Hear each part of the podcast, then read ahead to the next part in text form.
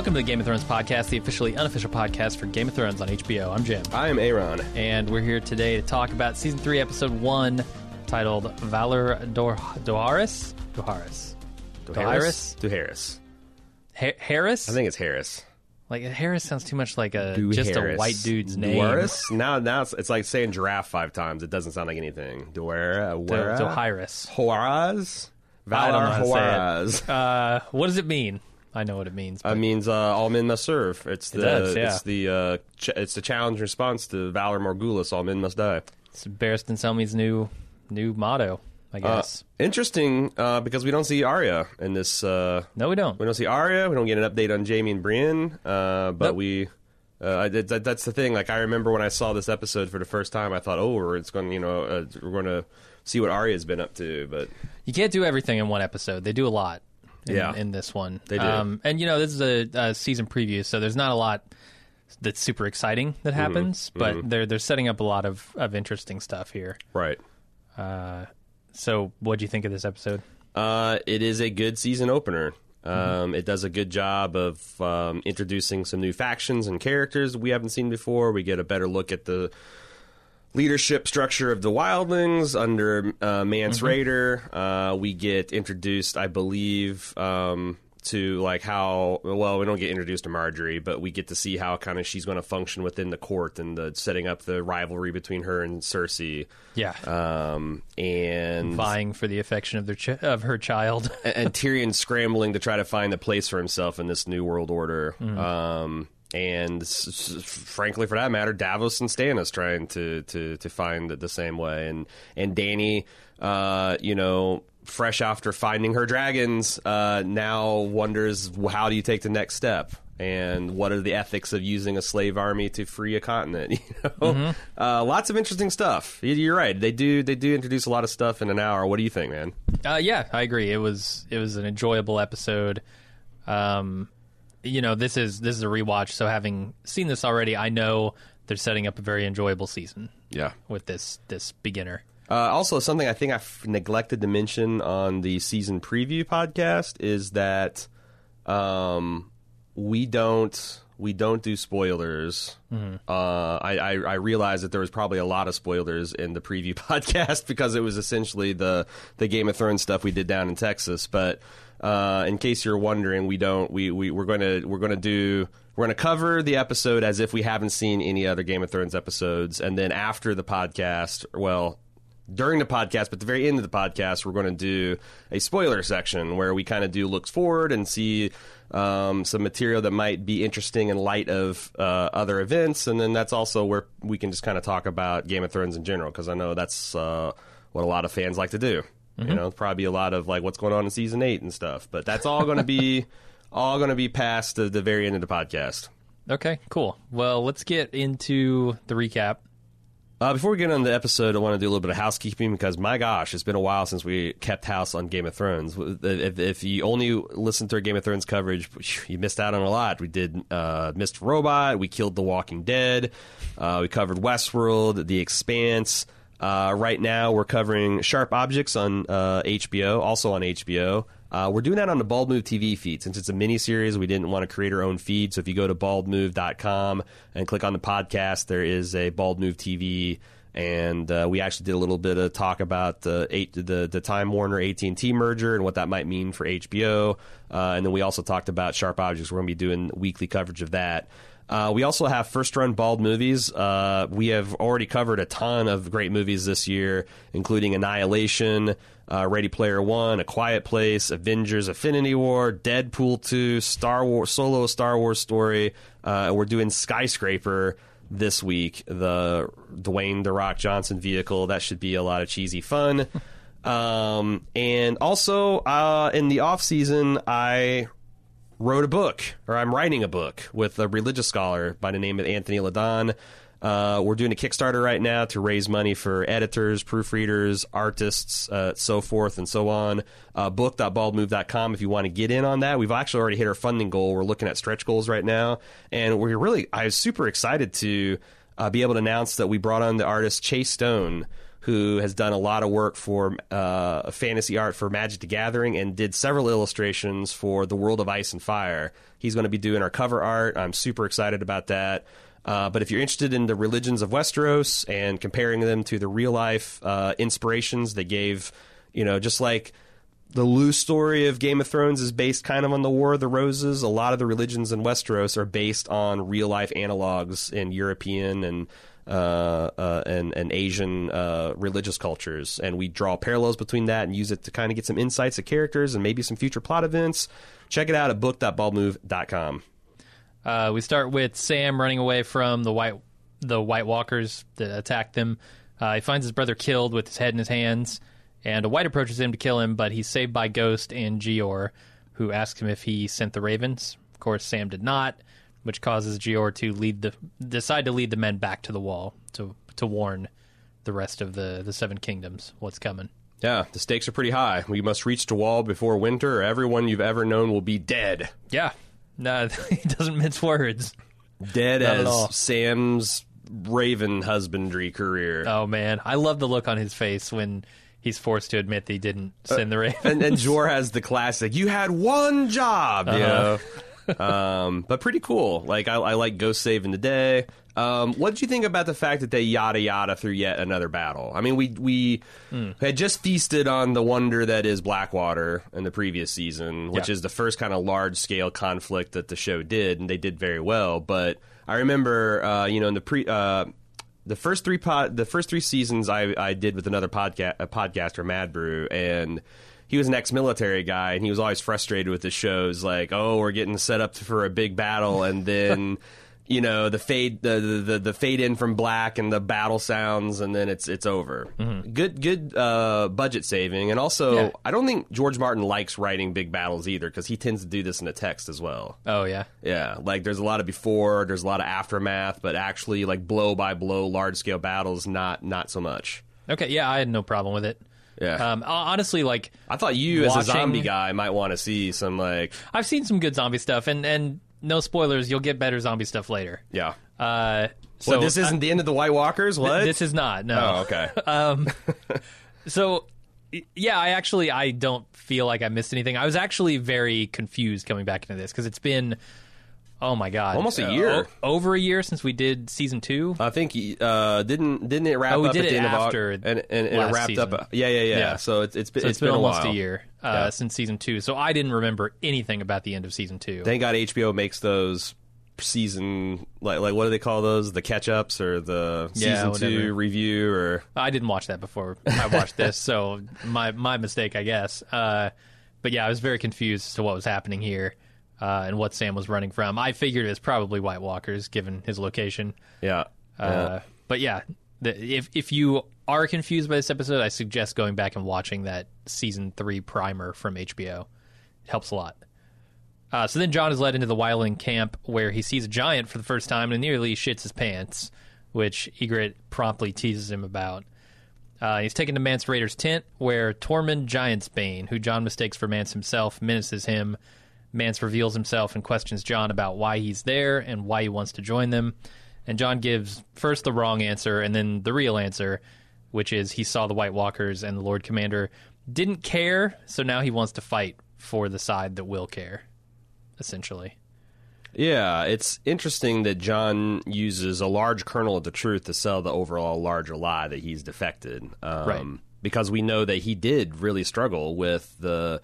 Not not just the fact that the Lord Commander didn't care, but he already knew, and this was an official policy of non-interference with this man's infanticide, um, and you know fucked up cult he's running from from beyond the wall. So, um, and and you know I I wonder it's it's interesting to wonder like if Mance Rayder that's a decision that he made similarly too because we don't have a lot of information on the show about why he fell from grace, why he left the Brotherhood, why he turned on his former brother Qhorin the Half Hand and all that.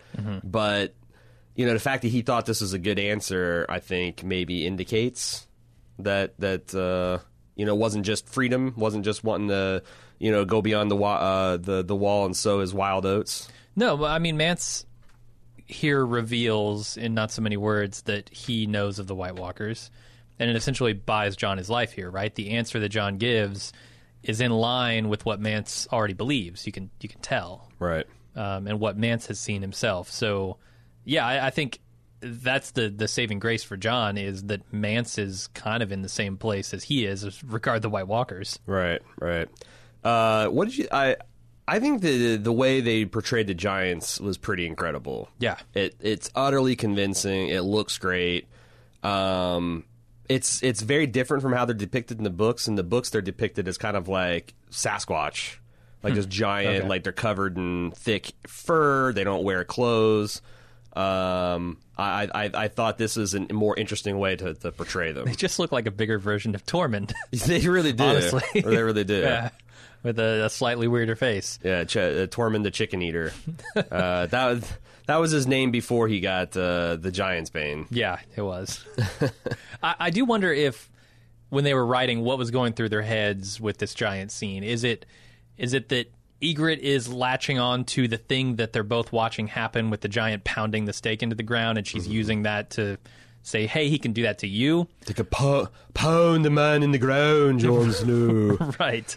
Is that just Ygritte thinking on her feet here to, to tease Jon? I don't know. I, I honestly like. Um, at this point, you don't know like what the deal with the giants are. Um, They live amongst humanity. They're like in this very large army. D- like, how effective are they in combat? You, she says they're shy but angry. Kind of sounds. Uh, uh, reminds me a lot of like Chewbacca. He's a Uh-huh. pretty gentle dude, but like you know, he might might rip your arms off, especially if you've seen the new Solo movie. You don't want to beat a giant chess. no, I'll tell you, in holochess especially. no, no, no, no. um, and I also like the like the little kids that are pelting Jon Snow with uh, with stones because this is, uh, I mean, the, the these these these factions have been hating each other. This is like the Hatfield Field McCoy feud times a thousand years or more Yeah.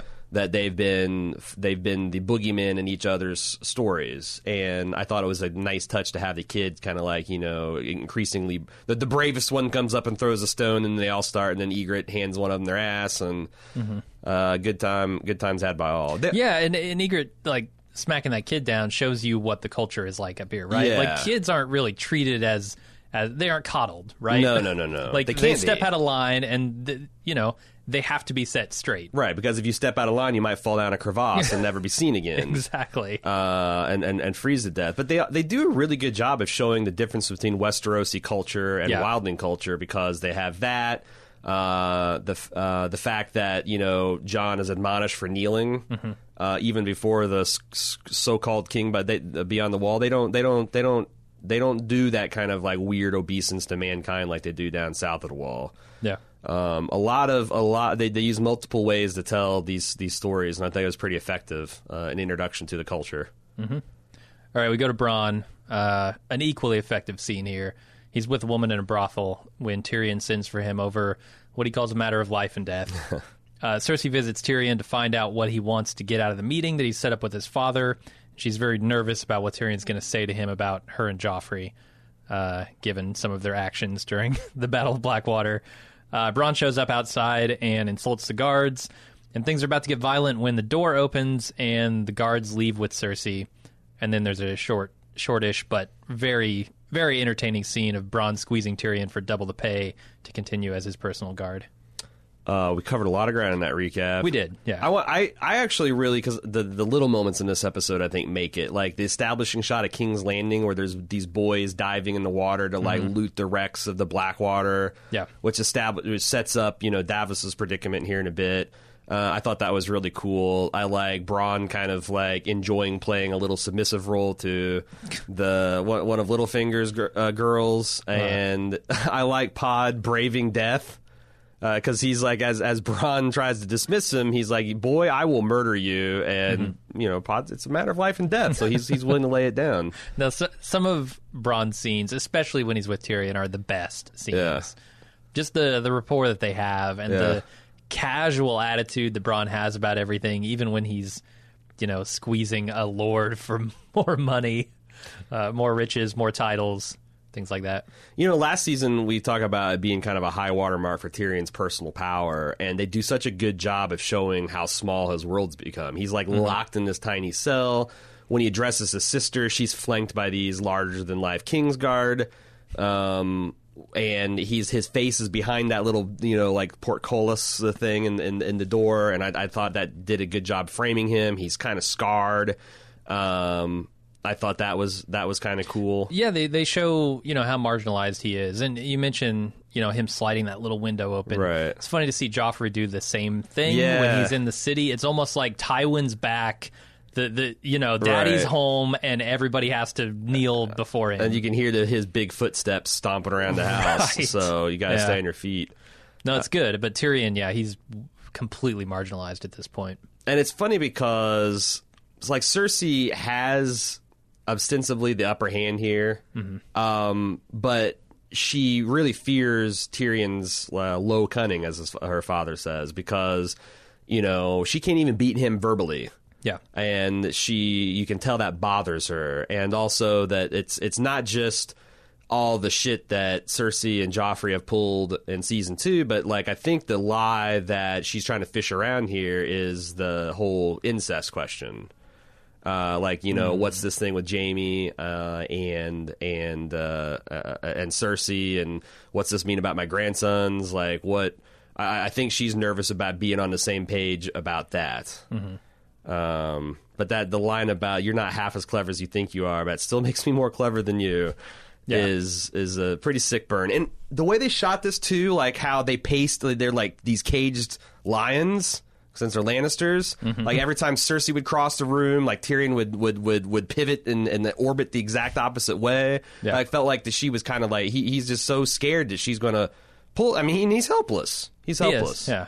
Um, like those And she had just tried to kill him, right? I mean, that's right That's the with thing. the She- King's Guard. Yeah. Now he's got two and no bodyguards. Right. So, eh, but she makes a good point. You know, if she wanted him dead, she'd just do, have it done. Yeah. Although I think it's a little more difficult now that Daddy's home. You know, I don't think even as much as Tywin hates Tyrion, I don't see him as allowing his children to kill each other. Yes. At least as blatantly open about it as would be like strolling into his chamber and murdering Like him like with Kingsguard. like even Cersei at her, and even Cersei at her most cunning. Yeah. Would probably commit something that Tywin would see through as an amateur hour operation. oh, of course, yeah. Like, But, but I feel like he might be okay with it if it had some veil of maybe like oh plausible deniability Right, here but right. but to walk in and just murder him Right. that's that's no good I think I just I, I also think that like it's one thing to be murdered on a battlefield, but I think Tywin just like if Tyrion got murdered within King's Landing, period, that would kind of impugn Lannister power. Like a Lannister got murdered in the seat of her power. What the fuck? I saw. I,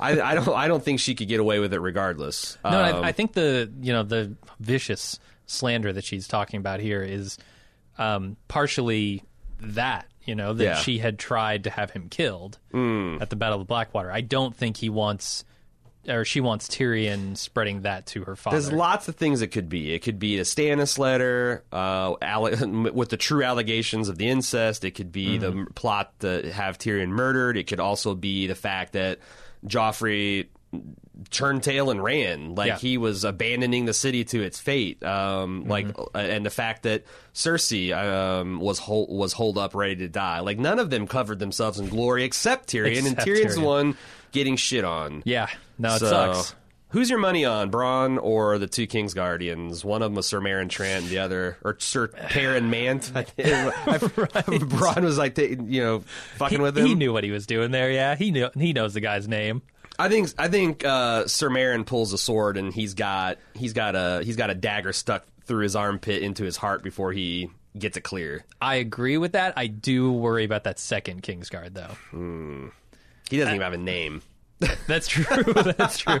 he he's like it's like the Austin Powers. It's like look at you, you don't even you're, you're just a henchman. You don't even have a name. Yeah. he he would have ran.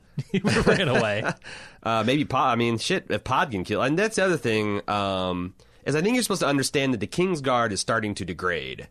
Like it's we're we're well away from the days of Barristan Selmy trying to maintain honor in the fa- in the face of the usurper and all that stuff. And um, you know, these guys not only are they not honorable, but they're not particularly skilled either. Yeah. Um, so I, I think that's one of the other things you're supposed to understand about the, the, the universe. And even Bronn says, like, you're just a grub in fancy armor, better at beating girls than facing men in battle. Mm-hmm. And I think Bronn beat them both pretty handily.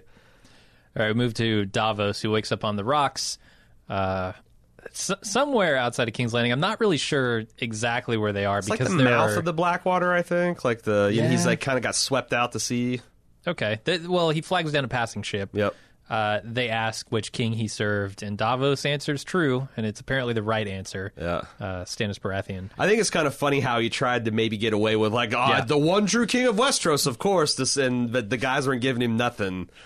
So, Yeah, and then you know he sticks to his principles here, and he could have died for it because it's much safer, given where he is, Yeah. to say Joffrey. You know, but he sticks to Stannis. I also Um, enjoyed the, the attention to detail that they when he was waving him down, you could visibly see that he was missing the fingers on uh, the. Mm-hmm. He got his his gloves blown off yeah, in that battle, yeah, just t- completely torn off. yeah. Um, I mean, he did get blown off his ship by that that wildfire. Yeah, he did. Um, but no, I thought that was that was a cool I've heard attention of to detail. shoes getting blown off, but Right, and then you're dead. Gloves? You're just dead if that happens. If, if you get your, I, I, there must be a a subsection of lethality where if your gloves and shoes get burnt blown off, it cancels each other out. right, equal and opposite reaction. Exactly. It's just science. holds your insides in. uh, all right, Salladhor Saan takes him aboard and tells him that Stannis is alive and he's in Dragonstone, but he's consulting only with the Red Woman, which Davos is not happy to hear. So he begs Salladhor to take him there so he can kill the Red Woman. Yeah, there's a lot of. I mean, this is another efficient storytelling. Like they sell, like honestly, they sell these people, be, these guys being long term friends better than like Lucas ever sold Obi Wan and Anakin. like in just this five minute scene, you find out that you know, like like Davos does. You drank with me on my wedding day, and he goes, yeah, and you drank with me on all four of mine. Yep. uh, and then at the end where he's trying to speak because he's I think he genuinely likes Davos and admires him, and he's like, look. Your king has gone borderline Phantom of the Opera crazy in Dragonstone. He's burning men alive. Anyone that says a word against him, and you're gonna you're gonna cut this woman's heart out. Like you're going even if you succeed, you're gonna die. And as he, he says, is like, look, when you die, I'm gonna gather your bones in a sack and let your widow wear them around her neck. Which I guess I uh, didn't realize that Davos was married. He is married. We have some feedback about it. Huh. So Okay. He's Fuck. just kind of been out. he's been out. Like he He's said, honey, I'm about." going to the drugstore. That's And- right. and five years ago, and now he's he's still not back. Yeah, yeah. Okay. Uh, we move on to Robb and Roose showing up at a castle which is unoccupied. I thought this was Harrenhal. It is. It for sure But I- definitely is. Okay, I hmm. All right, yeah. What, what's your what's your confusion? Because like the Lannisters essentially abandoned it last year to in favor of going to King's Landing, Right. And they thought that maybe the Mountain would be garrisoning here too, but like apparently Uh-huh. the Lannisters are just running from Robb. They, it's it's frustrating him in the establishing shot of this that you know Yeah. haven't had a stand up fight with the Lannisters in some time. No, they they talk about Jaime. Um, I my guess is that they think Jaime is leading an army somewhere. It's hard. It's hard to tell based no. on the dialogue. Jaime, uh, I know where Jaime is, oh, oh, but oh. but where do they think he is? Um, I don't. They they think he's just you know running in the open country with probably Brienne trying to get back to King's Landing. Okay. Uh, that's why they're you know they arrest his mother. Well, they don't arrest. I mean, they already arrested her mother, and Yeah. they're sending her to a cell and all that kind of stuff. Right. So there's Uh. the, the gruesome remnants of a battle here, including one surviving maester named Qyburn, Mm-hmm. and like you said, Robb orders his mother held in a cell. Yeah, there's so like stuff that you can see that there's like you know the Karstark, um, Rickard Karstark is continuing to be very salty about uh, letting his son's murderer go free. Yeah. Um, And Rob sees that. You Yeah. know, he sees it in the faces of the men and decides, I can't let my mother just run around. Right. And even like as she like she kind of tells her personal cost, like she sees one of her father's bannermen that died for Robb, uh, that were all brutally massacred here at the uh, at Harrenhal, and yet that's the moment he says to he hardens his heart and says, "Find a chamber that'll serve as a cell." And even his wife Talisa tries to intervene, um, and uh, he's not having it. Like he can't. I, I think that's true. Like he literally can't afford to be weak at this moment. Like any Yeah. any more he's got zero margin for political mistakes at this point Mm-hmm. because he fucks up any more time his bannermen are going to start abandoning him and all he's got going for him is he's never been defeated in battle. Yeah. Uh, and his dire wolf, and if he loses his mojo, it's it's going to go bad for him. All right. Uh, moving on to Tyrion meeting with his father. He says that he wants some credit for his role in the defense of King's Landing, as well as uh, you know his his rightful lands, which include Casterly Rock. Uh, and his titles, and Tywin promises him other lands and positions, but refuses Casterly Rock because essentially he hates him and everything that he represents. Uh, there's a lot of resentment there for a lot of different reasons. Uh, and then he sends him away, but not before promising to hang the next whore that he catches in his bed. Mm-hmm. Uh, this, for me, is one of the most memorable scenes of the entire series, just because of how shitty Tywin is. Yeah, it's brutal. Yeah, It's brutal. Um, Th- this defines Tywin for me. Yeah, and uh, like the the anger that he feels at Ta- uh, at at Tyrion, um, does it? I mean, I think that he would dislike Tyrion just in general because like he he's in a you know in his in Tywin's eyes he's imperfect. He, you know the the Lannisters project this image of beauty and power and wealth and you know perf- perfection. Uh, like the, the the the the vicious gossip about Tywin is he shits gold. Like uh, and then you got this like deformed, this, this dwarf son. I, uh, I mean, this is how Tywin sees it. That that's this person that you know a, a- against the golden god Jaime is just such a just doesn't measure up in, in, in multiple categories. And he's asking for, you know, what is his legal right? Because Jaime and the Kings are, he can't inherit titles. He can't take lands. So who, uh, you, the question is like, who the hell is Tywin going to give this to eventually? Yeah. Like, is he just going to give it like the skip, skip a generation, give it to Tywin? Is he going to like give it to his bro- uh, his brother's kid, uh, Lancel? That little shit. Um, but he's just so angry on top of all that stuff that like uh, Tyrion also he's being blamed for killing his mother, Right. which is fucked up. But you know, Yeah, but Tywin is fucked up in that yeah, way. yeah, and uh, and then he also says that since I cannot prove that you're not mine, the gods have cursed me to watch you waddle about in my colors and banner. But I'll I'll be consumed by maggots before I make you an heir to the rock. Uh, and yeah, it's it's it's it's really brutal. It's really brutal. And and and also there was low key danger with like Shae and Tyrion because like you know Cersei might find out and then what would happen. But he was still the hand in the king. Now that Tywin's here, like mm-hmm. there's there is an exclamation point to this danger. Yeah. And last season told the story of Shae not really suffering well under this yoke of like, oh, we got to keep everything secret and we got to sneak around, and and now it's going to be even more dangerous. Or it's like bad signs for their relationship. Yeah, for sure. Uh, I have to say, I really love the the Chamber of the Hand uh, as a set. Yeah. I think like there's no show that does sets better than Game of Thrones. Right, right. I, I literally can't think of a single one. Yeah, Uh, most of the time, they use real locations, which helps a lot. Uh, but then just the dressing is so good. Um, everything about it, it Yeah. just feels like you're in the place really at the does. time. Uh, then we move on to Sansa and Shae sitting on a dock, making up stories about the ships as they sail by. Uh, Littlefinger approaches Sansa to offer her a way back to her mother and sister, and Ros assesses Shae as, let's say, her kind of woman, Uh-huh. and warns her to watch out for Sansa with Littlefinger. Because, Yeah. you know, Littlefinger is a manipulating bastard. Ros is a sad character because I, I really like her. I don't know that the show knows what to do with her because she is current like she knew everything there was to know about Littlefinger seasons ago, but she's impotent to do anything about it. Yeah. Like she's stuck serving this just vile, terrible man, and all she can do is warn uh, Shay about it in not so many words that that he is this vile, terrible person that can't be trusted, especially around Sansa. yeah, and I think it's important, you know, that Ros grew up or, or came up around Sansa, right, in Winterfell. Yeah. So she has some loyalty even above and beyond what she does to Littlefinger, her employer. Right. She. uh, I thought it was a good touch. That's like you know, I grew up in the shadow of Winterfell, and when this girl was born, the bells rang from sun up to sunset. Um, that was a that was a nice touch that she she actually remembers that. And uh, you know, everyone loves the Starks up north, so I'm I'm sure there's like actual affection here. Yeah. Um, it would be terrible if she got ground up in the in the same machine. On the other hand, I'm not digging how snotty Sansa is. To sh- like, I, I feel like she's very quick to be a shit to to uh, Shae. Huh.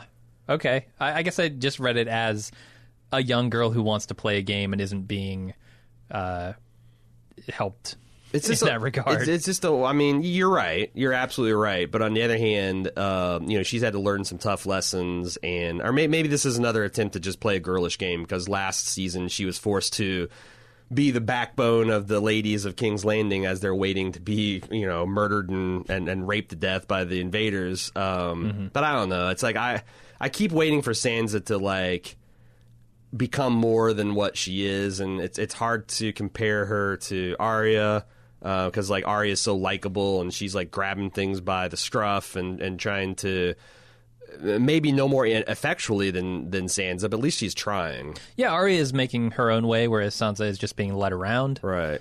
Uh, and this is yet another scene of that. You Right. know, I mean, I, I'm not sure that I can put my finger exactly on Littlefinger's motivations here, Mm-hmm. but he's clearly he always. I mean, Littlefinger always has an ulterior motive. Right.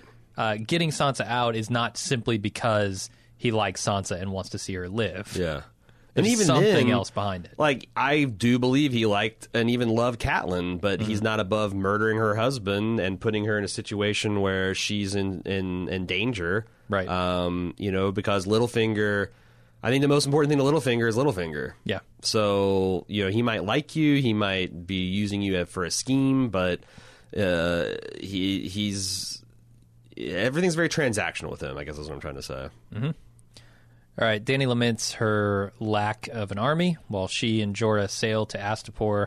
And we're kind of treated to a little dragon scene here, fishing and uh, just flying around, the, tossing fish in the air and, and burning them. Instant torching. Yeah, Seared ahi tuna. Dra- dragons like their, their fish cooked. Yeah, they know? do. They're not fans of raw fish. Uh, no For sushi. some reason. No sushi for Drogon. Uh, the Dothraki aren't taken to the water very well. No, they're but not. They are still here, which Dany takes as a sign that they'll follow her anywhere. And Jorah cautions her that she hasn't quite proved herself to all Dothraki yet. Right. Especially the one on his hands and knees puking up three breakfasts worth of stuff. Like that guy is not having a good time. Yeah, he just had a grand slam from Wendy's and or from Denny's, and he uh, did not keep it down. And they also mentioned that like the big uh, one of the big uh, tensions for Dany this season is how do you liberate a land or take something back with like good intentions if you use like slave labor because you know they're going here to purchase the Unsullied, which is the greatest parenthetical slave soldiers in the world. And what does that mean for for for Dany who kind of grew up in a s- slavery chattel situation herself uh, who wasn't free to make her own decisions? How how is that going to sit with her? Yeah, no, no, it's a it's a good thing for her to be wrestling with. Yeah. at this point, because it, it's also made more interesting by the fact that she's very desperate. You know, she doesn't have a great avenue to find an army. right Um, this is this is like the one thing that she thinks she can do here uh, if she wants to claim her her rightful place. So she's kind of stuck between like a rock and an ethical dilemma, yeah which is which is a cool place for her to be. Gives her something interesting to do for sure, other than just looking for dragons. yes Damn dragons. All right, Davos arrives at Dragonstone, and he tries to convince Stannis to continue to fight and to ditch Melisandre. She claims that everything bad happened because Davos convinced Stannis to leave her behind at Blackwater. convenient that Yeah, uh, and Stannis tries to stab her, but Stannis guards grab him and take him to the dungeon. yeah i mean she really provokes him um, she been essentially says all of your failures were your own, and I could have I could have st- saved them. And I wonder how much of this Stannis believes. I guess a lot. Mm-hmm. I think a good chunk of it, yeah. because he's willing to throw Davos in the dungeon. Um, Yeah, and, and, there's a look. They they specifically linger on Stannis when she says, you know, but I wasn't there because you convinced my king to leave me behind. And they show Stannis, and he's like, "Yep." right, right. Because he believes. I mean, he he believes in a large part of her power. I mean, she's demonstrated enough that uh, it's it starts to make sense with him. But the, the the final jab where she says, "What I told your son was true. Fire is the cleanest death."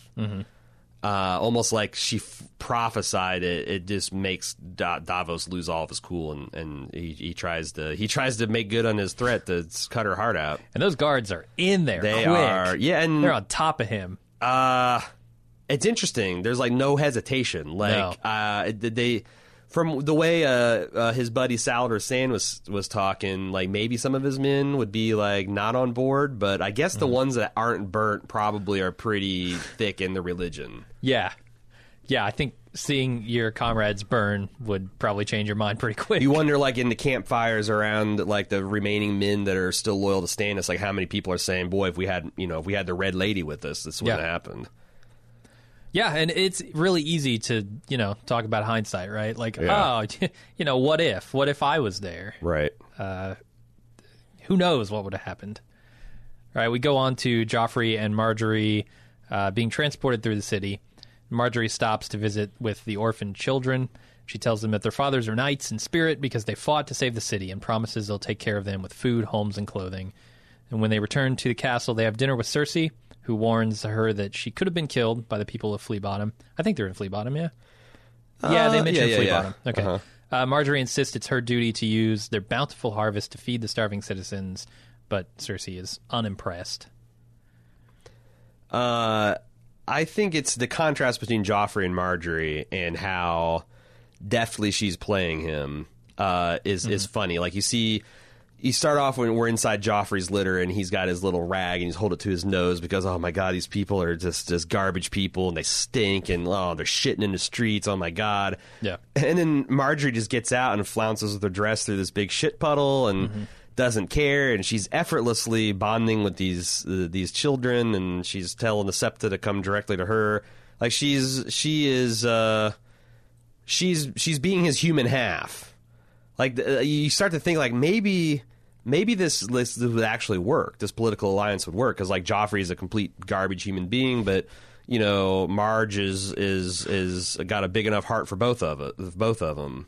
Well, well, you need the you need honestly you need the Trinity. You need Yeah. you, you need Margaery, Joffrey, and Tywin Yeah. because you got to have a military arm, and Sure. I don't think that Margaery is up to that task, and I know that Joffrey is not. Right, right. So you got to get Tywin in there too to really have the full uh, king in in a three person package. Yeah.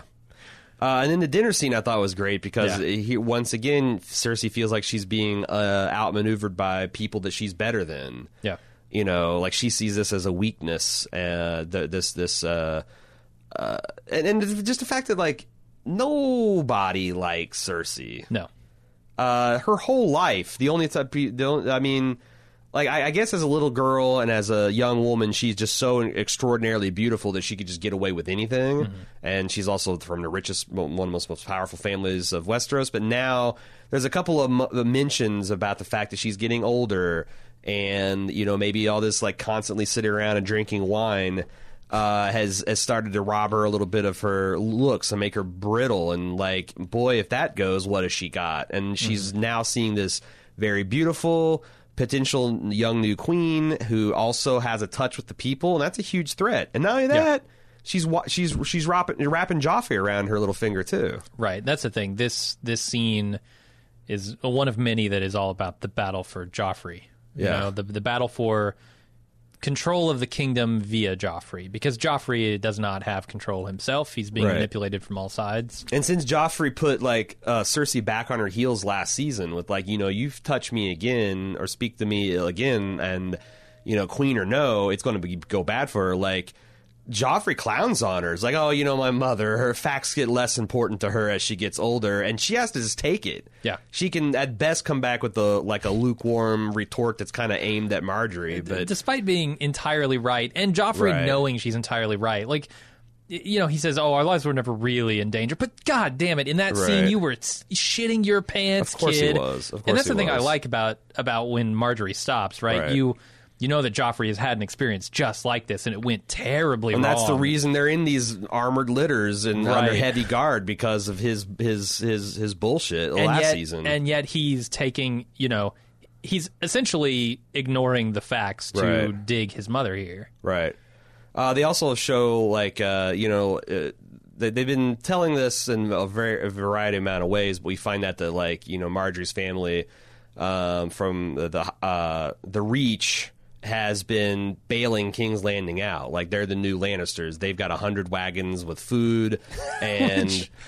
Coming in Yeah. on the daily, on the daily, there's a uh. stream of stuff that they're gonna they're gonna bail King's Landing out, and so even then, like Cersei can't even without Tywin, she can't be too rude because what happens if Margaery's like, oh, you know what, fuck all this, I'm taking our hundred wagons, we're going. Yeah. Then the people starve and they destroy. They they pull King's Landing down brick by brick. Yeah, it's almost like Margaery is trying to turn the people against Cersei Yeah. by both being kind to them and providing them with food. Just by showing the contrast Yeah. in the the attitudes. yep. Of the here's here's your old queen. Yep. And now here's your you, you know the old queen. She's been around for a long time. What'd she do for you? Here's the new queen. Yeah. Uh, new hotness, and I also bake the bread and bring home the bacon. So Uh, you mentioned the hundred wagons that arrive daily. Uh-huh. I think it's hilarious because if you watch that scene closely, Yeah. you can see that what Margaery actually said when the scene was being filmed is a thousand wagons Oh, really? daily. You can see her mouth say thousand, Oh. but the dialogue says hundred. the rare oppor- the rare time where the double D's actually took a step back and said, "Is this believable? A thousand? A Really? thousand? A That's a lot of wagons, right? It's like That's one order of magnitude too many. yeah, yeah, yeah. I don't. Yeah. they not a spoiler, but they're not as they're not as good about that in, in later seasons. It's just like Right. ah, thousand ships, ten thousand thousand wagons a men, day. a hundred Why thousand not? men, a million dragons, whatever. You know. right. Uh, okay, Dany arrives at Astapor and is treated to a demonstration of the Unsullied Army's obedience and told about the rigorous training, while their owner insults her behind the veil of his interpreter. And Dany is displeased with the cruel methods of their training, which includes each one of them going out and killing a child, a, a small baby, in front of their mother, and then paying a silver coin to the owner of the baby. for the loss of the potential Yeah. slave. No, I mean this. Yeah, how does a society like this continue for any amount? Of, like, I, I don't know. Maybe this is me being soft-hearted and and headed, but like I gotta believe that a society that evil would just collapse under its own shititude. Yeah. You know, like the, the, this is that fucked up view of human life. Like, there's just no way that you can. There's just no way that that's a stable equilib- equilibrium. You wouldn't think so. But then again, Yeah, it's I mean, I can't imagine the vice grip you have to have on the people to make that work. And you got to make these fanatical soldiers where only one out of four boys survive the train. I mean, this shit's like right, right out of Warhammer 40k, like training the Space Marines, and that is often seen as like self parody and Yeah. you know just just just up its own ass. But like this is just a just a terrible, terrible, evil uh, cancer on on the planet, and like you even see like the the the the, the owner, the slave owner, can't even be civil to a client. Right. Like he's just he he thinks he's better than everyone. Uh, yeah, it's it's it's he calls Dany an ignorant whore. Uh, I forget what he says to to the the knight uh, Sir Jorah, but uh, I also it's it's it's it is high comedy though. Uh, the translator like says, uh, "Tell this ignorant whore to watch this." But the master begs you to attend to this demonstration carefully. Right. And the dude just like cuts off his nipples, and you find out yeah. these guys are all castrated, and ah, it's bad. Yeah, I mean, they're really setting him up to be the worst, He is. and uh, I don't know. I don't know what they're going to do with that. But you know, it almost been an interesting idea to show these guys as like more of a velvet glove. Like, you know, Dany already had a moral conundrum just doing this transaction. Mm-hmm. Having these guys be just the height of scum and villainy kind of makes the decision easier, right? it, it like, does like, like, like, make Jorah's argument resonate. Right, right, and I, I feel like that maybe like if these guys were a little bit, you know, more civilized and like cultured, and uh, you tried to make some argument. I don't know. I don't know how they could put a good face on the the brutal nature of this training, but Right. uh, and and it's just the fact that you're turning men into automatons. Yeah. Uh, but they didn't even try. yeah, and I wonder if it, you know, his his um I guess disdain for Dany stems from her being a woman wanting to buy his army. probably, It's probably a good chunk it. of that. Like I wonder if he would treat, you know, Jorah the same way if he were to come up and buy try and buy the slaves. Right.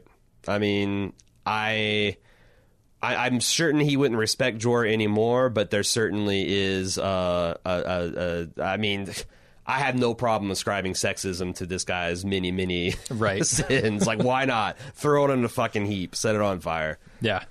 Uh, And Okay, then uh, I also like this. This like I mean, it gets the progressive revelation. Like you, Dany arrives at Astapor, and the, there we are informed that these guys have been standing here for a full day and night at that food and water, Mm-hmm. and just like, and then you find out they're training, and he cuts off one of their nipples, and then, and then when the guy, uh, when he's like, "Yeah, I'm done with you," and the guy's like, "It pleases me to have served you," it's like, it's Jesus, wow, it's brainwashing. Yeah. of the highest order. yeah, Uh, after the meeting, Dany discusses the ethics of owning a slave army with Jorah as they follow a girl who wants to play with him.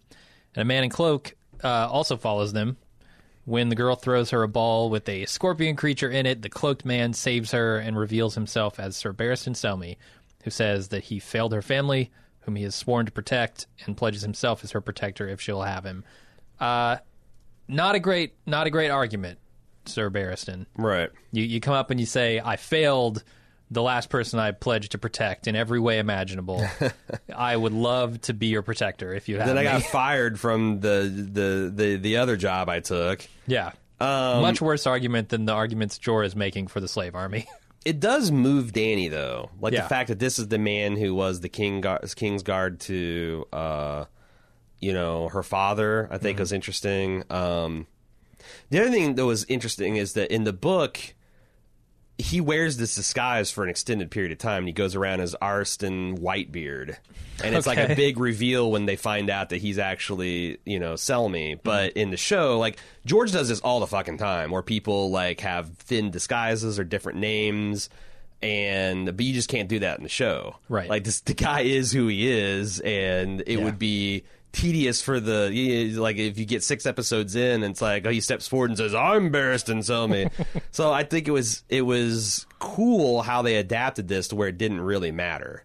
Yeah, um I also thought that like I, I thought the the sequence where the little evil girl warlock uh, how they did her up to where she had the blue teeth and like like like you could just instantly tell that she's one of them and she jumps into the water and then teleports and the fucking creepy death's head scorpion that shit was really cool I guess Really I thought that the warlocks had been burned up in the House of the Undying. but what does that even season. mean That's that's a good question. Yeah, to to uh, to a to a warlock or the maybe there are more. Like I, I thought those were the only.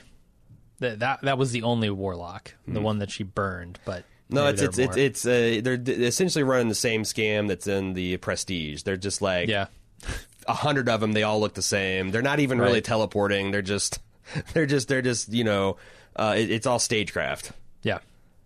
Uh, and it doesn't even look like Dany is hearing the arguments that Jorah is making Right. because she's so enthralled by this little girl's Right. playing. Like she, Jorah's saying all this stuff like, "Oh, you know, are you going to treat them? You're going to treat them better. Imagine their lives under you as opposed to this guy." And she's just like smiling, looking into the distance at this girl. Yeah, you can see how that would Saying be nothing. like um you know effective. Like, well, you know, someone's gonna buy these slaves. Sure, yeah. Might as well be you because you're not gonna you know you're gonna be cutting off their nipples, right? no, he, he almost frames it as like saving them from Yeah. the, the fate that they're currently living. Yeah, yeah.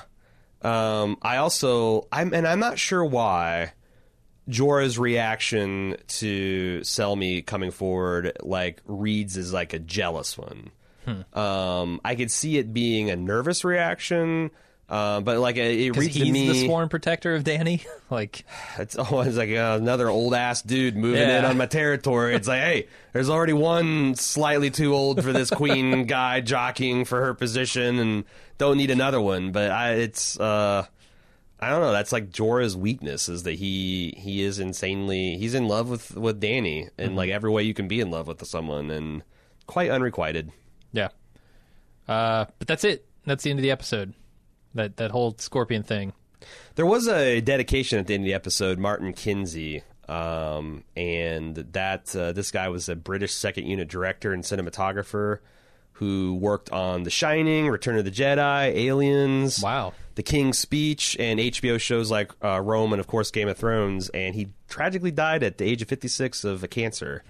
Uh, shortly before the season, and there there was a I, I- I found a picture of him standing uh, on the s- the wildly wherever they filmed the the wildling shit in Norway or Finland or whatever. Um, So uh, I thought that was a, a nice, nice little tribute.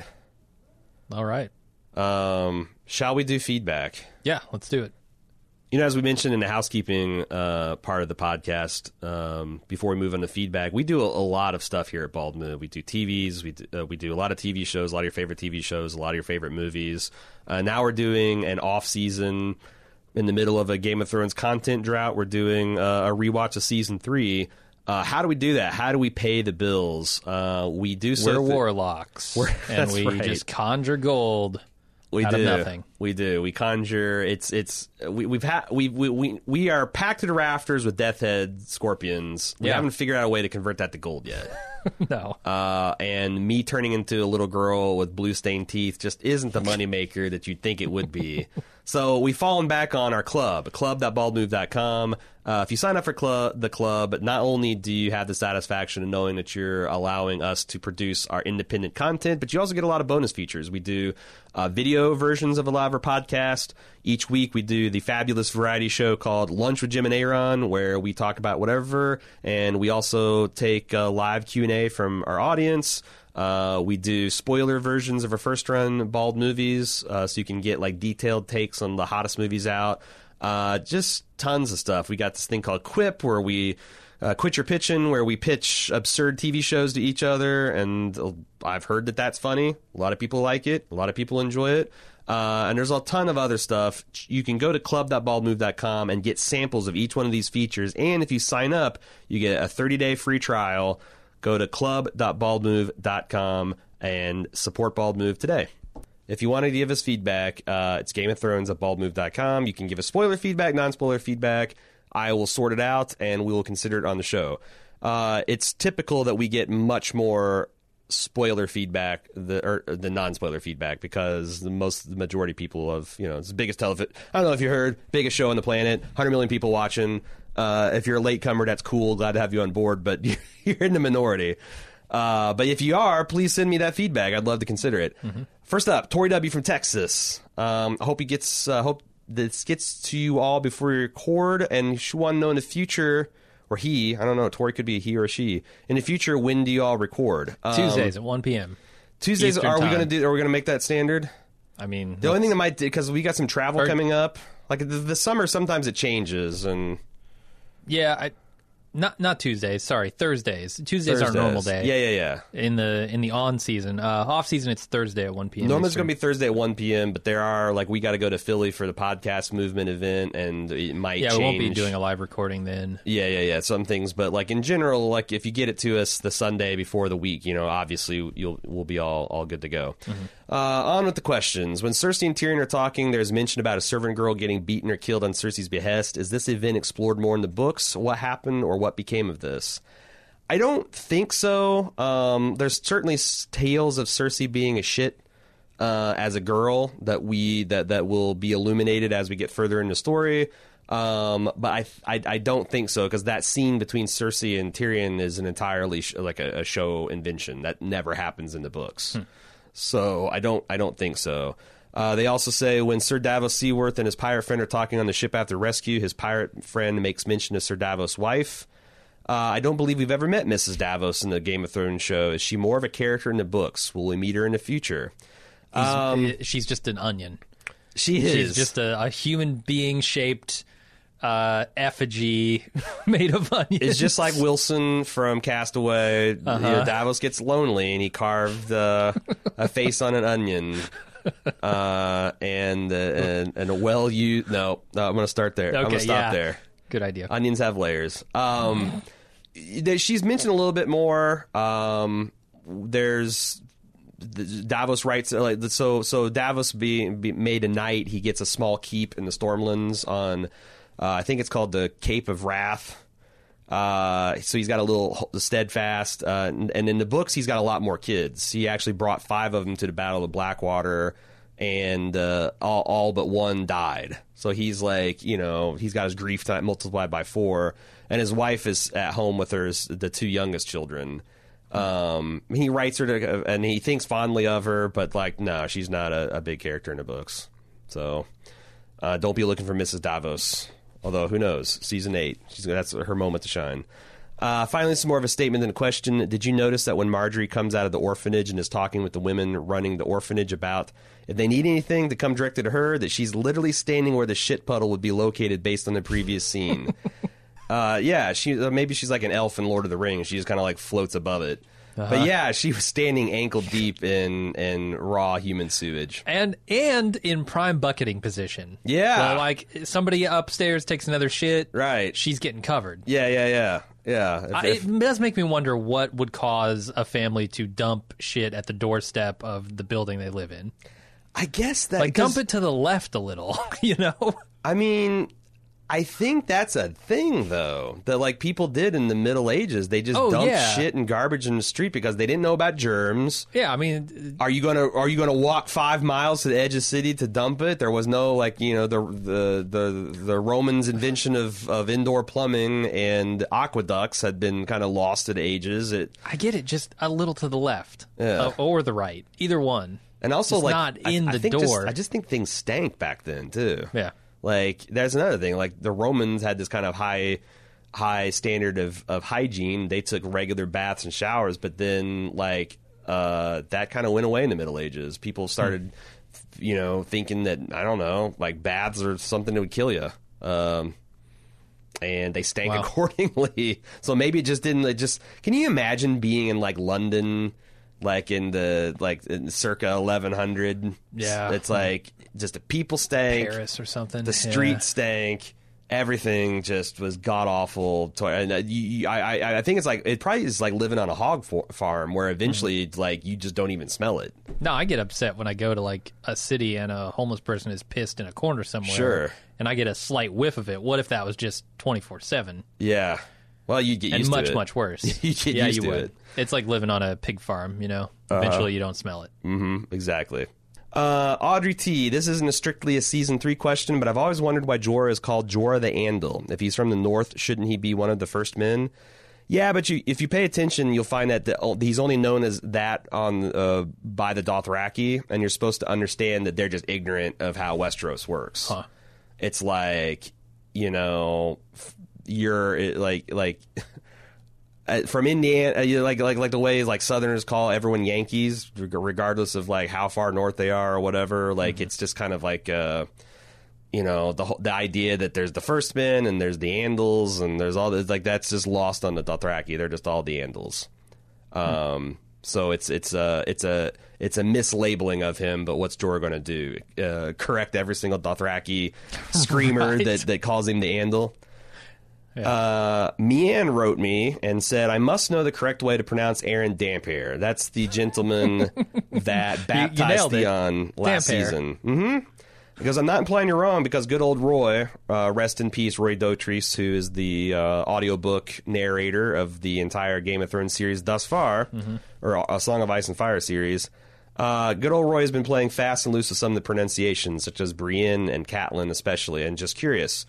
Well, I'm going to let the man himself uh, weigh in here. I've got a link from George R. R. Martin where he himself clears this up.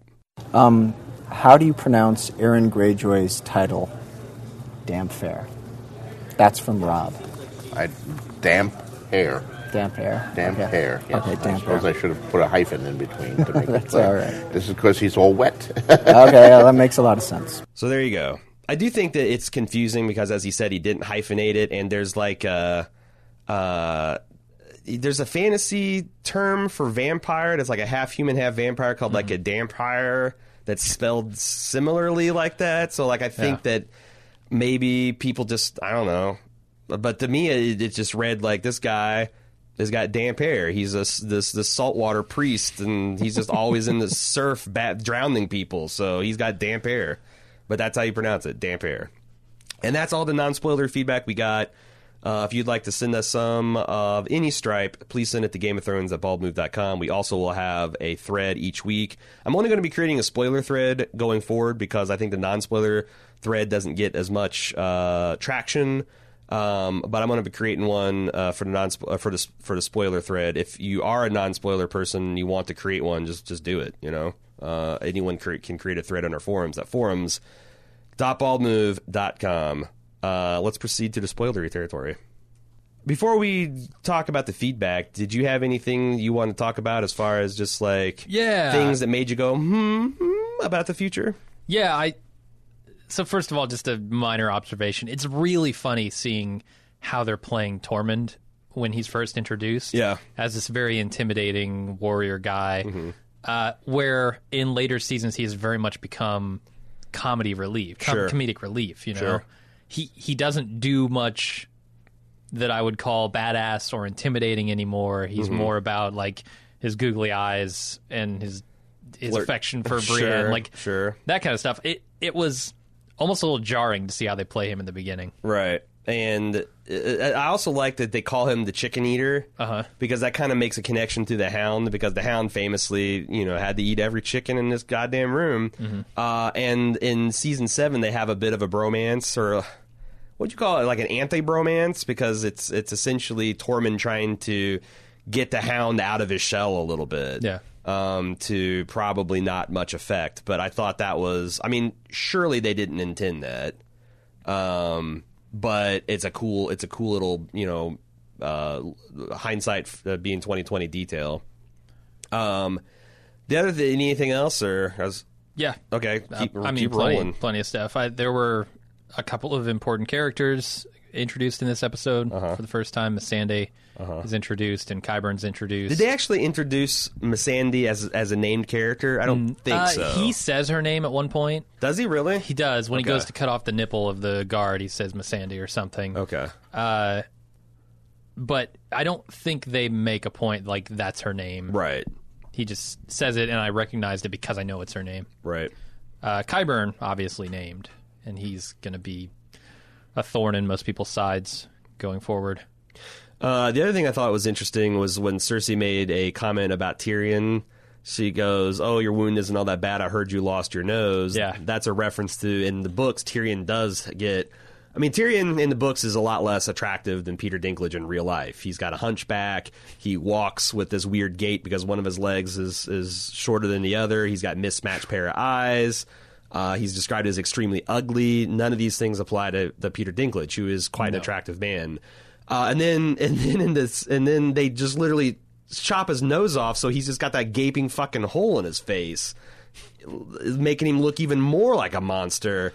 So I thought that was an interesting kind of like nod and a wink to the book readers. Yep. Um, I also thought it was the the line from Roose Bolton where he goes, "I've got my best hunters after Jaime."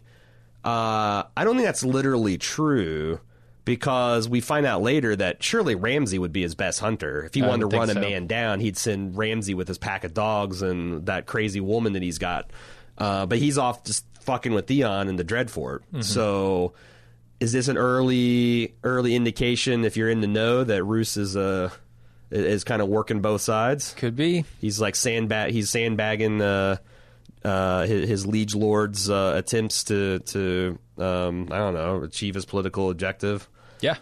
Could Uh, be. I thought it was an interesting um, note. And then the other thing, I know that there's a theory out there that Tyrion is not actually Tywin's son, and he's he's actually uh, well. There's a lot of t- theories, but the, the the one that's not so crazy is that he is the illegitimate son of uh, the Mad King. Uh, Aerys II, because there are a lot of hints. Like Barristan Selmy talks to, uh, you know, ta- talks about like the fact that uh, Aerys took um, improprieties with uh, the uh, Joanna Lannister um, on their wedding night, and there's also um, George Martin when he released The World of Ice and Fire specifically put in a timeline that brought Joanna Lannister back to King's Landing about nine months before Tyrion was born. And there's an implication that he could be like this, this illegitimate, a secret Targaryen. Um, and that, uh, that drives a lot of people crazy um, for a variety of different reasons. Um, they think that like it, it, it cheapens the enmity between Tyrion and Tywin, which I don't understand at all. But I thought that this line from Charles Dance, where he goes, you know, I can't prove that you are not mine. So in the show, at least, I think that that I don't. What you could argue that maybe he's just saying that to to, to piss Tyrion off, but the plain reading is that Tyrion privately doesn't think that he's his son, Ty- Tywin doesn't. Yeah. Tywin. No, I, that's that's interesting. I was not super aware of like the details of that. So Um, Makes a lot of sense. but yeah, I thought that was kind of interesting too, and that's all is the that, stuff is that, that I. a season eight reveal? Season eight, Um, they're going to go for that in the six episodes they got left. I don't know because like there's a there's a strong theory that like um the three heads the dragons must have three heads Mm-hmm. and that like there's this special affinity for the the dragons to Targaryens and we can And we saw got that the in- second head. and we saw that in season. season Yeah. seven, where one of the dragons uh, was the the Rhaegal. In fact, it's the the one that's the namesake of Jon's actual father. Kind of like showed affection to Jon instead of just roasting him when they first met. Um, and then Tyrion also had a little bit of a dragon whisperer moment when he set the two remaining dragons free from Meereen. Right. Uh, when he went Yeah. down into the crypts and you know unchained them and they didn't hurt him.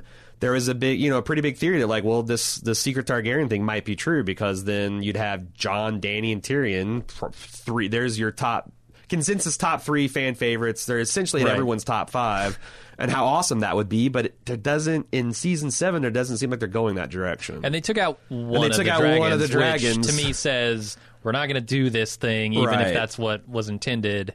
Uh, now we just need two heads. so is that still going to be a thing in the book? I mean, that's the messy thing about the books Yeah. being taken over by the show and how there might even be a little bit of bad blood between Martin and the Double D's, um, which is unfortunate, but you know, it's the the hand that got dealt. So Yeah, watching this scene with um, Tywin and Tyrion, where he's shitting all over Tyrion, uh, it I couldn't help but think how much different things turn out if Tywin gives Tyrion what he wants here.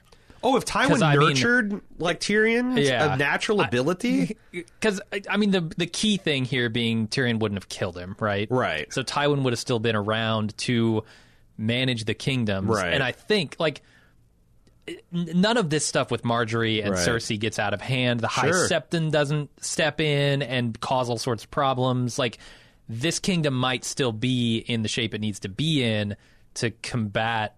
You know whatever Dany can bring. Yeah, I mean, imagine if like Tywin had shored up his support with his son, and he's got like Tyrion, and he could get Varys on his side, um, Right. which I think Varys has got his own motivation, but like, who could take him out? I mean, Dany might not even have been able to navigate the waters. That's what I'm saying. over over in the slave cities. Yeah, without yeah. Tyrion's help. yeah. And for damn sure, coming over to Westeros would be a hell of a lot because she has no idea the political landscape there, and she could be facing united, strong Westeros, Right. That has its shit together, that has tons of stores, that's ready for the winter, Yeah. and you know, and I I mean, stuff after this starts to go immediately to shit with. Oh, yeah. Margaery and uh, her grandmother. What's, what's her uh, name? Lady Olenna. Lady Olenna. I mean that that rivalry just goes Sure. to eleven Sure. after this. Um, no, it's an interesting. It's an interesting question because I, I don't even think Tywin would have to like kiss his ass. He would just have Yeah. to not be so openly antagonistic about it. Right. Like, what would it cost Tywin to promise? You know what? I'm gonna. You, you you did a good job as a hand. I'm gonna give you a little bit more responsibility. We'll talk about some lands, and then like you He know, does that in this scene, and then he turns around when. but he could have just said, and then we'll see about cat. He could just Oh, we'll see. dangled that Okay. carrot, and he and he ca- like I, I just just let up a little bit, and that would prob. But I, I just think that's Tywin's incapable of that. yeah, he's a, a man of. He's incapable of inspiring anything but like fear and jealousy amongst his children. There's nothing like real love or affection. Mm-hmm. No. because he can't give it himself because he thinks it's a liability and a weakness because that's what his father. he's constantly afraid of the shadow of his father who was known as a weak man who was soft-hearted and who was taken advantage of and was almost openly rebelled by the lords of the uh, uh, of uh, shit the uh, the Westerlands and uh, Tywin's not going to let that happen. Yeah.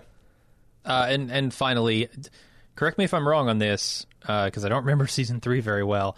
They don't do anything with the warlocks from here on out, right? I don't think so. There's a couple Not a damn dangling. thing. Why bring it back at the beginning of season three and then do nothing with it? I feel like that's a mistake that they made early on in this I season. I think that they laid a lot of tracks to kind of meet George later in later books that George didn't didn't finish the books. Because like you'll you remember Ah. there's like this mysterious woman called Quaithe that Yeah. had that jeweled mask that gave all these kind of quasi interesting prophecies and she disappears off the map too but it's very clear that she'll be something in the books. And I think there's like this like this warlocks and the Quaithe and stuff like that. There was a whole lot of other juicy things that the double D's were like you know what? Fuck this.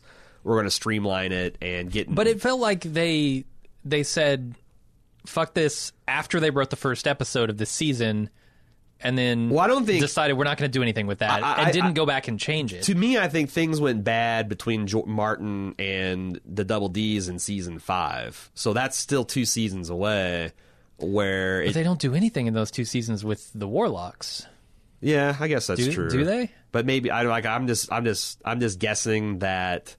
Um, and you know, I, I, I gotta say, I don't know who in the books. I'd have to look to see if there's an implication of who. Maybe some other faction sent the Death's Head Scorpion, uh, and they just decided to go with a villain that we already knew instead of introducing some other. You Right. know, um, but yeah, I, I don't, I don't know. It just it didn't feel it didn't feel very good knowing that they're not really a big deal coming up. I did like I do like how they use them here that like like like it kind of underlines the danger Dany's in that she's in a she's still yeah she escaped um Qarth and she has a boat a couple boats and you know but she's still a stranger in a strange land that doesn't understand and she doesn't have a lot of friends and she has a lot of enemies. Sure. and even the ones we thought maybe were vanquished last season are still a threat. But they don't yeah you're right they don't really uh, do anything with that past that. Jeff in chicago did you see jeff last weekend I didn't know. Did you, you didn't, you didn't Just missed him. ah darn it Yeah. uh, one thing i wanted to get your guys take on during the season is where this season stacks against the rest Ah, fuck me. You can't do this to me. I haven't seen the season yet. this may be better suited for I was thinking about it. It's been like eight years or something. No, No. five years Yeah, since it's I've watched season three of Game of Thrones. it's it's it's it's been a minute um, yeah. so he goes, uh, this maybe is better suited for the preview podcast, but due to your unique Con of Thrones preview, I thought I'd email it now. When I first watched season three of Game of Thrones, I thought it was the most exciting season of television I'd ever seen. I believe I've watched the season three times in full and probably watched certain episodes on top of those full season watches. Let's start with the Robb Stark storyline. One thing I noticed quickly in the second run through the years ago was that Robb Stark's storyline this season is pretty boring.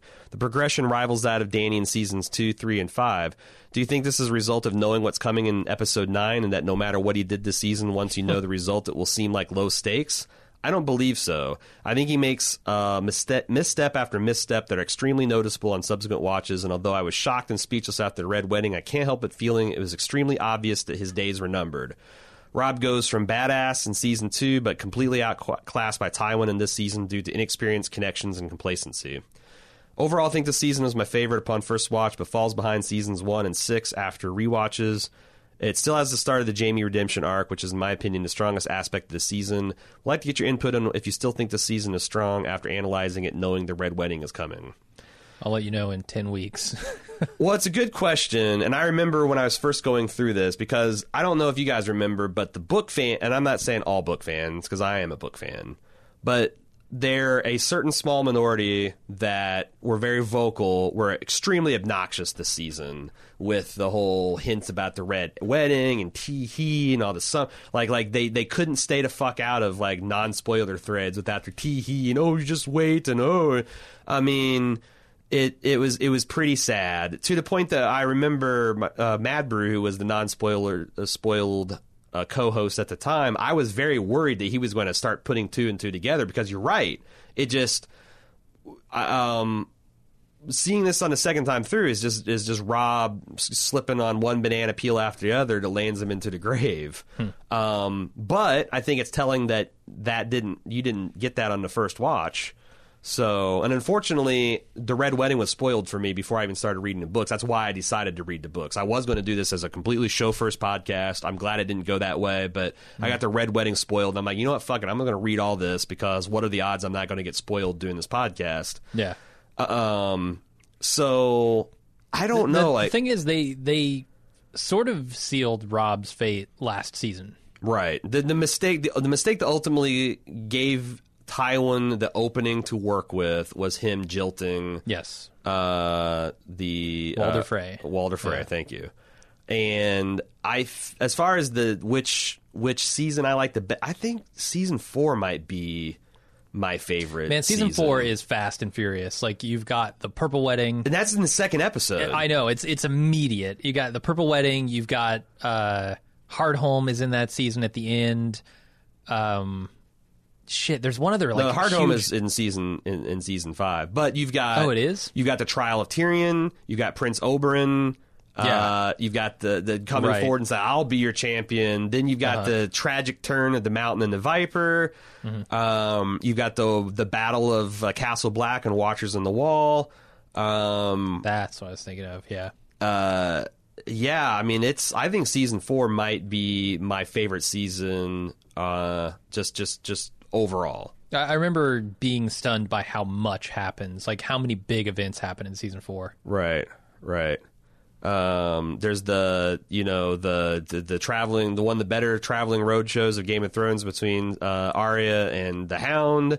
Um, I I really think uh, I, I really think season four is strong, but I think season season three and four are kind of like the high water points of Game of Thrones before you got into the stumbles of Dorne um, that Yeah. happened in season five. They kind of like continue to echo through season six, and then season seven was, I think, on balance good, but there was some weird plotting because they were trying to really desperately, you know. But like George Martin, the whole reason we haven't gotten a book yet is I don't think that fucker knows how to get Dany out of Meereen. I really don't. And the Double D's are just like, you know, we're just gonna have, you know, fuck it, we're just gonna have her come over and we'll invent a reason to get all these people in a room to so they can talk The- and they're the going to be a show must go betrayal. and yeah, yeah. Yeah. they're just like you know really trying to, to to drive a lot over a lot of broken crappy ground to get there. But yeah i think three and four are a toss up of the, the which is my favorite. I think three's got the bigger like boomf moment. And and we're going to see like some masterclass acting uh, with jaime and Brienne in the hot tub where Jaime talks about his his role as the Kingslayer. Um, there's a lot of really great, and then of course the Red Wedding is the moment in Game of Thrones, right? Yeah. But like I felt like season four had like three Red Wedding class moments, and Yep. they were spread evenly throughout the season. It just was like a, a roller coaster ride. So I think season four is my favorite. Plus, seeing Joffrey choke to death and turn purple There's nothing better. pretty good pretty good uh tori w uh this is one I kicked from the main email to the spoiler section. In the Harrenhal scene, I believe this is the first time we see Qyburn. Was he there the entire time Arya was there? Was this discussed more in the books? Um, Qyburn, as a disgraced maester, found work where he could get it in the books. And in the books, he joined a troop of sellswords called the Brave Companions, uh, who were mockingly referred to by others as the Bloody Mummers because they're just like the dregs of society from all over the, the, the planet. Like there's shit heels from Essos, there's shit heels from Southros, there's shit heels from Westeros. They're all wearing this flamboyant clothes and they all look like a joke and they're all blood bloody, minded and ruthless. And he's kind of like their their medic. Um, and uh, he he gets uh, the, the the bloody the bloody mummers chop off uh, Jaime's hand as happens in this this season, and when Roose Bolton gets there, he has Qyburn heal him up, and then he sends Qyburn back with Jaime to King's Landing to kind of make sure he gets there, you know, a okay because he's trying to curry favor with Tywin, obviously, uh, and that's how Qyburn makes it back to King's Landing. Um, so it's you know it, it's it's it's comparable, but we don't get a lot of his backstory in the books that's not eventually revealed in the show as well. Um, David R. recently did a rewatch of season three myself and was struck by the observation. Jon Snow is a prince raised as a bastard. Joffrey is a bastard raised as a prince. they don't do a lot with that duality because, other than season Yeah. one, they don't even really meet or interact. Um, but it is it is uh, it is interesting thing to note. And I mean, until recently, we didn't even know that. We didn't So, know it. Yeah, yeah. it was is one of the most popular theories for for a long while. Right, but you can't do something with something you haven't told the audience yet. Exactly. Uh, Shaka C, when the walls fell. uh, I just snuck a Star Trek joke in there.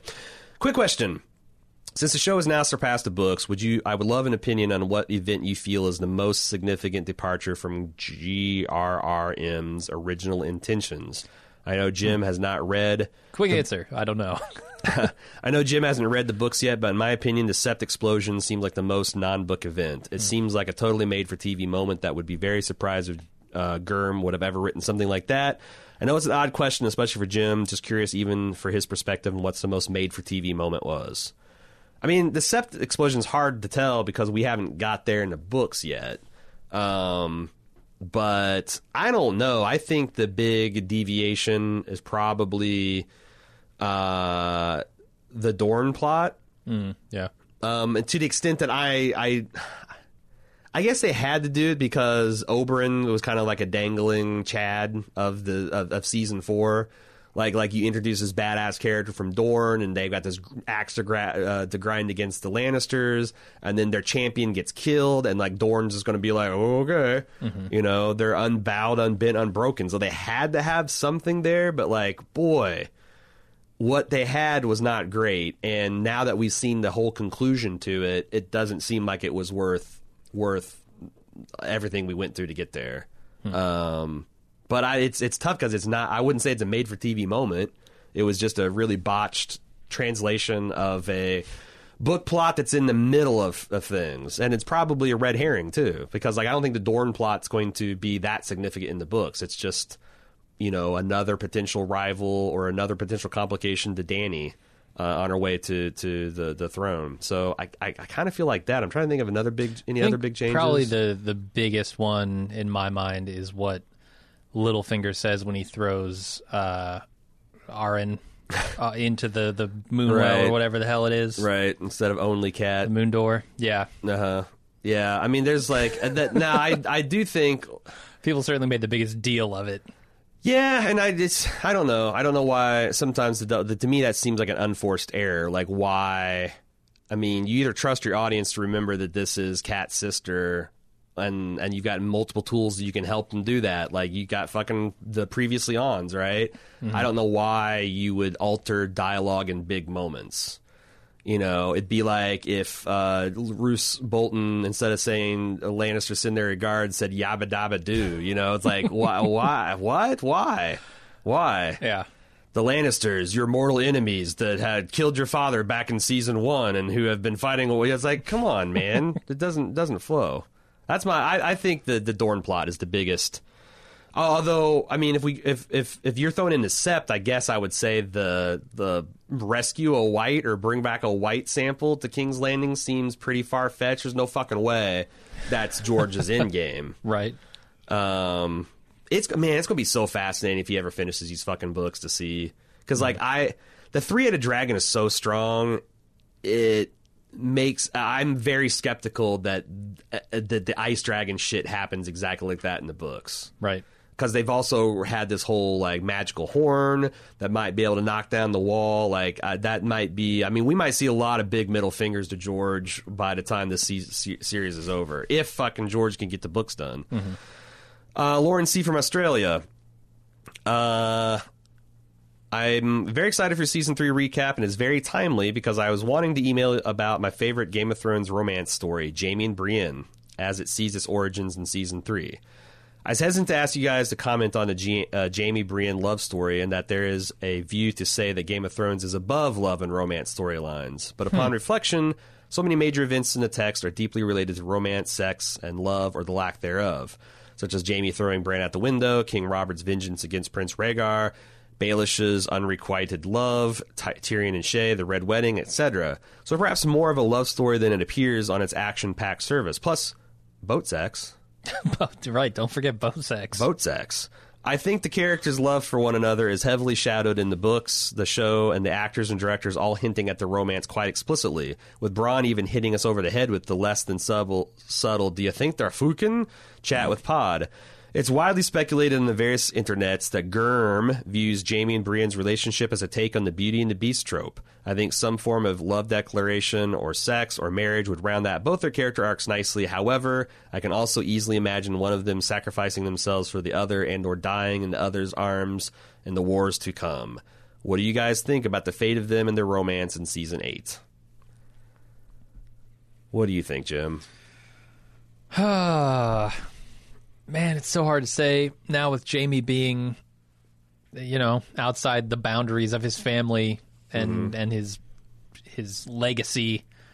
Uh, I think there's a possibility for for the romance to to blossom, but I I'm not like I'm not holding my breath for it. Yeah. I mean, there's so much other stuff that's got to happen in these six episodes. Yeah. I wouldn't be surprised if even their intention was to come back to it, it gets lost in the shuffle. Yeah. Because there's only six episodes, and even if they're like 90 minutes long, that's still Right. a lot of shit that has to be done. You gotta you gotta beat the White Walkers. You gotta resolve You gotta beat two Cersei. wars. You gotta beat Euron. Yeah, you gotta you gotta come up with a bittersweet ending that kind of like makes people feel like the whole thing is worth it. In six episodes, it's a tall order. Maybe Uh, Jaime and Brienne could be part of that bittersweet ending. Here's I, I think that the the romance is hint like in the book like Jaime has explicitly like erotic dreams and imageries when he thinks of Bri- Brienne like unsubconsciously and unbidden. Um, I think that he is intrigued by this powerful woman um, that is completely unlike the other woman that he loved. That you know she's not physically beautiful, and in the books, Brienne's uh, made out to be ugly. Now I've always said like is she because like she's got full lips and high cheekbones and bright blue eyes and like like is is is it's kind of like when they say that Ar like Arya is called a horse face, but then she's also favorably compared to her aunt Lyanna, which is one of the most beautiful women in the world. So like, is this people throwing sour grapes at Brienne because she's a badass and the world's not set up to handle a woman like that? Um, because you know, obviously Gwendoline Christie is very attractive. Um, but I think that like you know, setting all that like even if she's not physically attractive, she's like the anti uh, Cersei. She's courageous and loyal and and just and righteous and you know perhaps uh, you know also manly and kind of oafish. But you know Cersei's beautiful, but it's, it's skin deep. So the problem I have with them being hev- heavily or happily after after is I think Jaime has to answer for shoving a kid out the window. I don't think that he can. I don't think that he can redeem his way out of that. I I think that unfortunately Jaime's role is going to be to redeem himself through a heroic sacrifice to turn his back finally on his family and his sister and do the right thing once again. Um, but I yeah, I, just, I don't think that you can. I, I, I just that's always been like I love uh, Jaime and I love his face turn in this season, but holy shit, he tried to murder a child, an eight year old boy. How can Martin let him off the hook for that? Yeah, I mean, I guess if I if I were to play devil's advocate, I'd say that bad people don't always get punished for the bad things they do, That's true. and it's not a very satisfying thing from a you know storybook perspective. But uh, it doesn't necessarily have to get punished, and if if they do enough to bring him around. Uh, to where the character is, is liked by the audience, Yeah. then maybe the audience won't care that he doesn't get you know what he truly deserves. Right.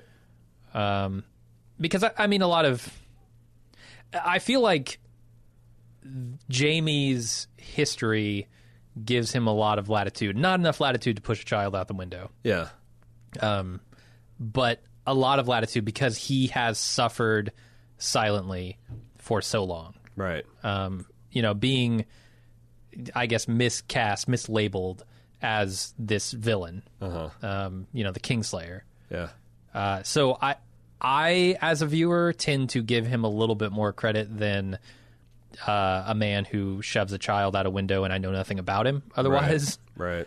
Uh, but I, I don't know if that's enough. But maybe, maybe by the end. It is interesting because, as you point out, he did the right thing already and was punished for it. Yeah, like severely. Like you know, everyone that's honorable in the land, from Ned Stark on down, thinks that he's the Kingslayer and he's looked down upon. But yet he saved. He's arguably the hero of King's Landing. right. Um, I don't know. I just like that's my that's my creeping worry about the Brienne Jaime romance is that just Jaime has got the answer for the sins he's committed um, ever since the, the the the King's Landing incident. So I don't know. We we we'll see, but uh, They have to do something in the final six episodes, right? Right, right, You can't right. look at everything individually and say, well, they don't have time for that. right. And I don't know. Like I So it also is, like, maybe this is important. how matchy matchy is this thing going to get? Because you've already Yeah. got like I, I I honestly think the bittersweetness of Game of Thrones is going to be because the realm is going to be okay and is going to be saved, but I think our individual p- heroes are going to, in in much the same way that like Lord of the Rings went down, where Frodo saved the Shire but not for himself. I think Yeah. that. Dany and Jon might re- reunite Westeros, but one of them will die. Uh, Jaime might redeem himself, but he he will die because like otherwise, like you know, what are we gonna do? Is like because the people like, oh, you think Tyrion will marry Sansa? Do you think it's like what the fuck do you think the final episode is gonna be like? Six weddings and a million funerals. Like uh-huh. what, what? What? I mean, it it can't, right? And Yeah. and and and Martin saying it's going to be bittersweet. So like you got anytime you got sweet, you got to think about where the bitter's going to come from. Mm-hmm. So I think the sweet's going to come from people's individual redemption and the and the people being saved, but the bitter is going to come from a lot of these heroes being scarred and having to give the ultimate sacrifice. So. Yeah. Anything else on this subject? Because that is Nope. the feedback for the week. Again, Game of Thrones at baldmove.com, uh, forums.baldmove.com, and we will see you next week for the second episode. I am really glad to be back to the land of Game of Thrones. Uh, next episode, The Lion and the Rose. We'll consider that next week, and I will see you there.